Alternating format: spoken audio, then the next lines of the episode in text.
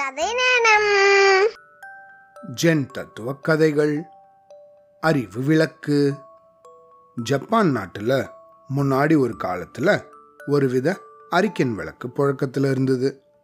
ஒரு சின்னஞ்சிறு மூங்கில் பெட்டியோட நாலாபுரத்துலயும் காகிதத்தை ஒட்டி அந்த பொட்டிக்குள்ள ஒரு மெழுகுவத்தையை ஏற்றி வச்சு அதையே அரிக்கன் விளக்கு போல எடுத்துட்டு போவாங்க.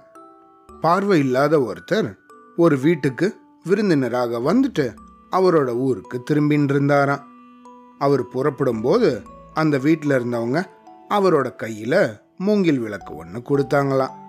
அதுக்கு இந்த நபரோ எனக்கு எதுக்குங்க விளக்கு? பார்வை இல்லாத எனக்கு இருட்டும் ஒன்று தான் ஒளியும் ஒன்று தானே அப்படின்னு சொன்னாராம். உடனே அவங்க இந்த விளக்கு உனக்கு வழிகாட்டுறதுக்காக கிடையாது. உனக்கு எழுத்தாப்புல வரவங்க உங்கள் மேலே மோதிடாமல் இருக்கிறதுக்காகத்தான் இது அப்படின்னு பதில் சொன்னாங்க.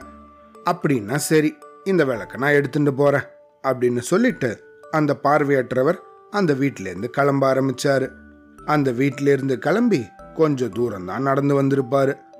அதுக்குள்ள எழுத்தாப்புல வந்த ஒருத்தன் கூட மோதின்ட்டாராம்.